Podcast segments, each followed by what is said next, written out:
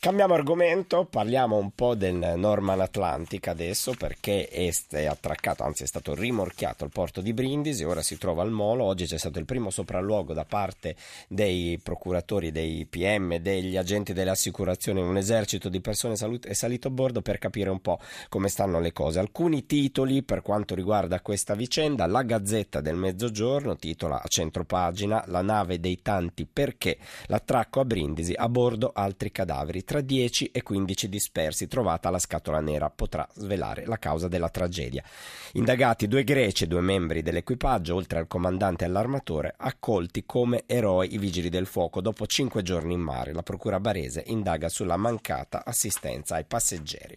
E ancora mh, mm, Corriere Adriatico, nell'inferno del Norman, ricordiamo Corriere Adriatico edito Ancona, il Norman Atlantic era destinato ad Ancona, nell'inferno del Norman siamo salvi per miracolo, il racconto shock shock di tre naufraghi, naufraghi residenti a Cingoli nelle Marche. Facciamo un po' il punto sulla vicenda del Norman Atlantic con Giovanni Longo, giornalista della Gazzetta del Mezzogiorno. Di nuovo, buonasera Giovanni, ci siamo sentiti qualche giorno fa.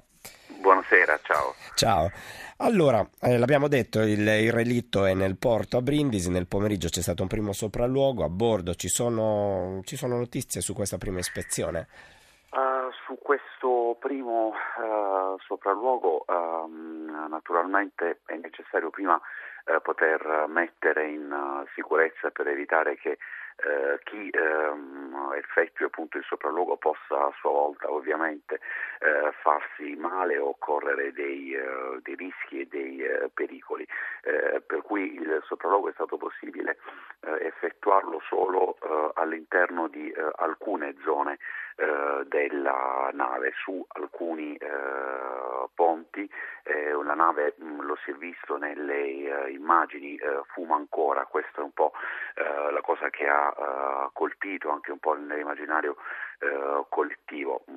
A, distanza di quasi una settimana è facile intendere le temperature che ha raggiunto nel momento di massima uh, diffusione del rogo e delle fiamme, è facile pensare ehm, come dire, quello che eh, passeggeri e equipaggio hanno eh, vissuto. Le suole delle scarpe che si fondevano, ancora ricordo. Pensavo, pensavo, proprio a quello, bravissimo, pensavo esattamente a quello.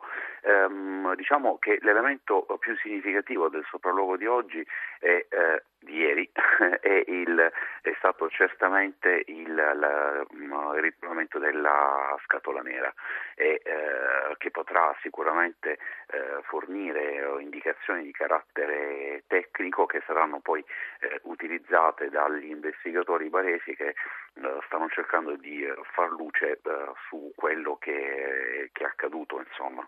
Hai potuto sapere i tempi, cioè entro quanti giorni sarà decodificata la scatola nera? Allora, ehm, eh, ci vorrà qualche eh, giorno anche per ragioni di carattere eh, tecnico.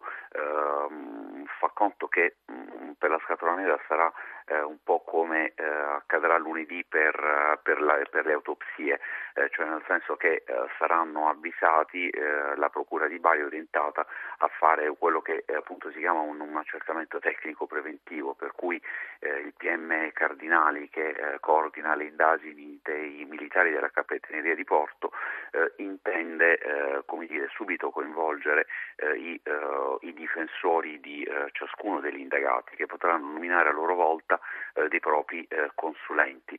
Sarà necessario con ogni, con ogni probabilità far venire eh, da eh, Rovigo, ehm, eh, dalla società eh, armatrice, un esperto che è in grado di decodificare i segnali che la cosiddetta scatola nera ha registrato. Quindi ehm, ci vorrà non tantissimo tempo, ma qualche giorno sì.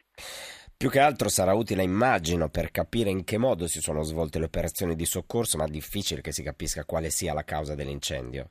È esattamente così. Eh, capire la, la, causa dell'incendio, mm, secondo me, sarà mh, mm, molto non sarà facilissimo.